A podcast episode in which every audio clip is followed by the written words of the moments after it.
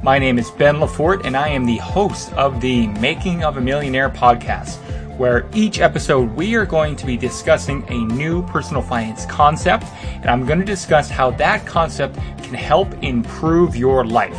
So if you're ready to get going, let's start the show.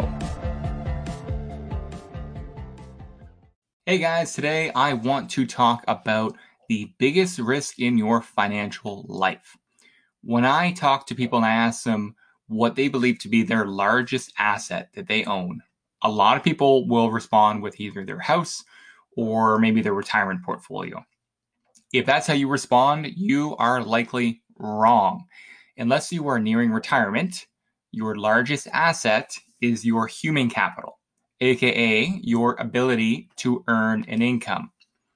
Human capital makes every other investment possible.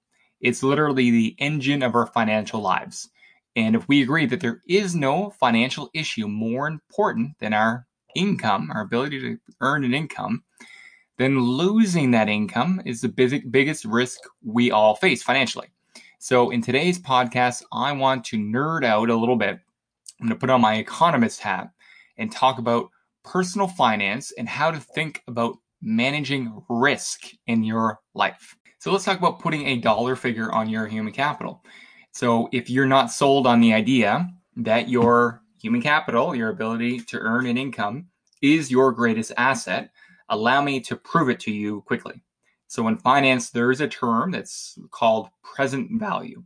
And the present value is simply something that tells you how much a lump sum of money or a series of cash flows received in the future is worth today. So how much would, you know, a lump of money in the future be worth today as an example? Since your human capital is simply, you know, all the paychecks you expect to receive during your working life, so it's a series of future cash flows, we can apply present value to it. So the present value of your human capital, essentially think about it this way. is how much money I would need to give you today in a lump sum for you to never work another day in your life and be just as well off financially as if you continued working until retirement. That's the you know long and short of what your present value of your human capital is today. And the younger you are, the the you know the the longer it is till retirement, the more paychecks you have, the larger the present value of your human capital is. That's because you have more future paychecks to collect than someone who's nearing retirement. If it's your last day on the job before retirement, your human capital is basically zero.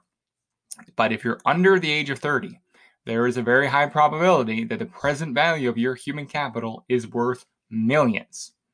So, and if you're interested in kind of diving a little bit deeper on the idea of putting a dollar figure on your human capital, I'll include an article in the show notes that goes into this subject a little bit more closely. It's on makingofamillionaire.com.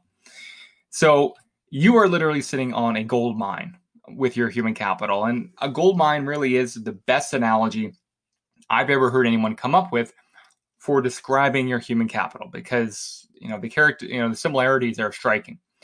Think about it this way with your human capital, you're sitting on a substantial amount of wealth, right? We just talked about if you're under 30, it probably worth millions.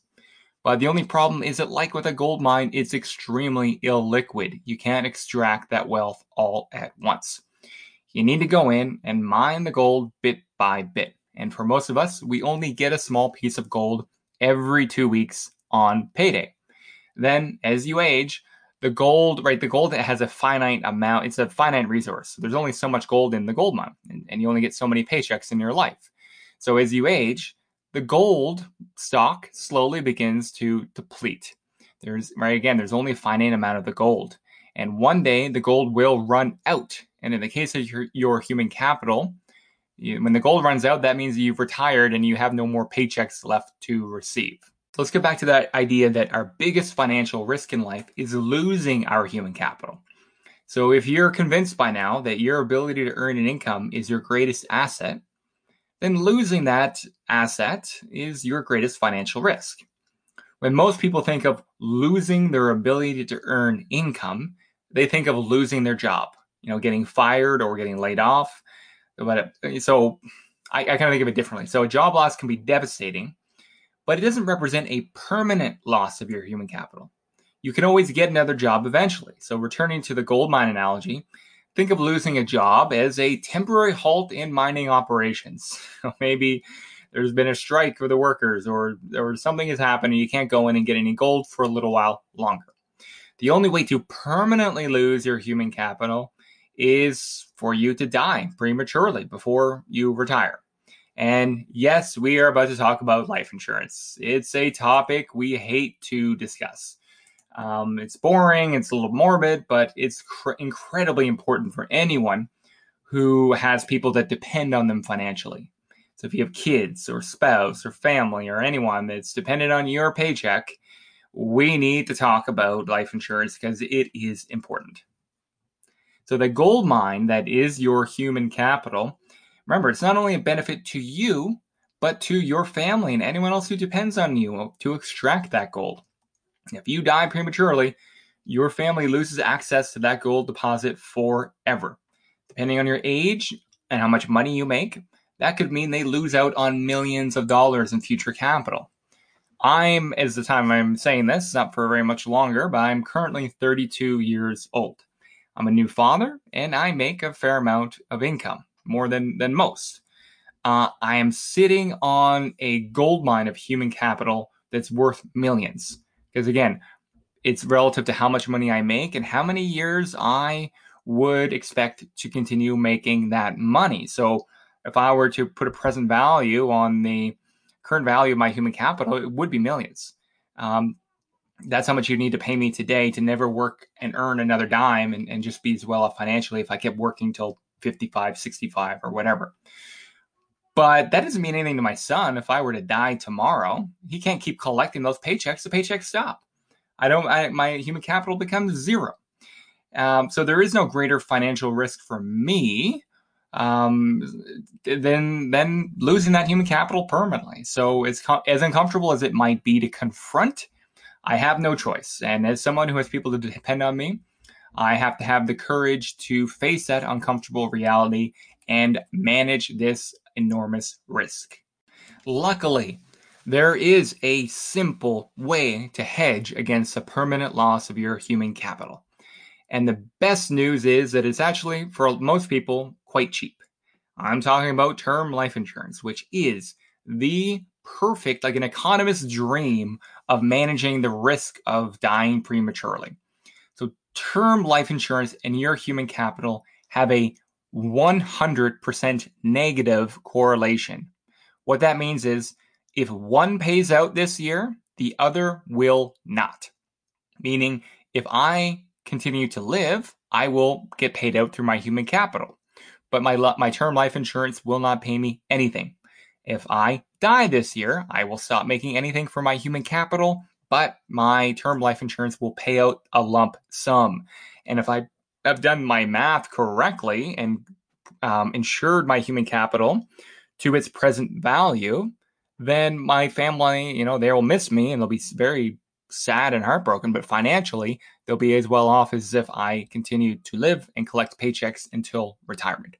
So, in that way, term life insurance can act as a perfect, perfect hedge. It's again, it's an economist's dream of being able to so perfectly manage this particular risk. So I'm very specific when I say term life insurance. There's a reason for that. So there's kind of two types of life insurance, generally speaking. There's term life insurance and there's permanent life insurance. Term life insurance is very cheap if you're healthy, but it only grants you coverage for a you know specific period of time. So 10 years or 20 years, right? That's the term of your coverage. Permanent life insurance is more expensive, but it lasts your whole life. And as long as you continue making premium payments, you'll have coverage. So I am very specific in saying that term life insurance is the perfect hedge to your human capital. Term life insurance is very cheap when you're young and healthy, which allows you to buy more of it. And that's when you need it, when you're young and your the present value of your human capital is huge. You that's when you most need life insurance, the most amount of life insurance. As you age and your gold mine can continues to deplete itself and you have fewer and fewer paychecks until retirement, you may not need as much life insurance as you get older because the present value of your human capital um, is diminishing. So there's less risk to, to hedge, um, assuming that you've been using your human capital along the way to save for retirement, to save an emergency fund, to invest and build your financial wealth. You know, but all else being equal, as you age and you have fewer paychecks left to collect, your risk that you'll lose your human capital goes down, and the amount of insurance you need to cover your your human capital goes down as well. So right now, I have a 20 year um, term life insurance. Uh, my wife and I combined, we have about two and a half million dollars in term life insurance. We're actually probably, if you can believe it, a little bit underinsured. Um, we probably should have a little bit more, and it's something we're going to review uh, ourselves coming up. But we have a 20 year policy. Uh, so that's going to renew by the time I'm about 50 years old. Uh, when I'm 50, I likely won't need as much insurance as I do today because I am investing heavily along the way. So over the next 20 years, my financial capital is going to build substantially and I'm going to have fewer paychecks left to collect when I'm 50 compared to when I'm 32. So that shows you why that term life insurance is so good because it's cheap. It will get more expensive as you age, but that's fine because if you're doing proper financial planning along the way, you probably won't need as much life insurance coverage as you get older. So that is, you know, for the purposes of our discussion, you know, and managing risk of losing your human capital, cheap term life insurance is the perfect solution. So there you have it, guys. That is our discussion, kind of economist way of thinking about risk. You know, the biggest asset we have in our lives is our ability to earn an income. We're able to put a present value on that future income. And the risk of losing that is substantial if you have people that depend on you financially. But term life insurance is a way to cheaply, in most cases, perfectly hedge against that risk that you don't actually get to collect all of the paychecks you would expect, eh, eh, you know, if you worked until retirement. So I hope you guys enjoyed this discussion. It's a little geeky. We kept it a little shorter because no one wants a 30 minute discussion on life insurance. A 10 minute discussion on life insurance might be a little bit more bearable for most. Uh, if you guys have questions, you can always go on our um, podcast webpage. The, the link is in the show notes and leave us a voicemail. I'd love to hear some voicemail. You can also leave us a question through our weekly email newsletter. I've been getting a lot of great questions. I've been writing responses to those questions on the Making a Millionaire website. Uh, the link to Making a Millionaire and to the newsletter are also in the show notes. So go subscribe, go check out the website, read all the awesome articles on that site. Anyway, thank you so much for listening. I will talk to you guys again next week.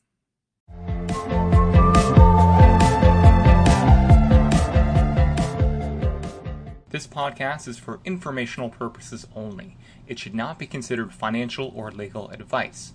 Not all information will be accurate. Consult a financial professional before making any major financial decisions.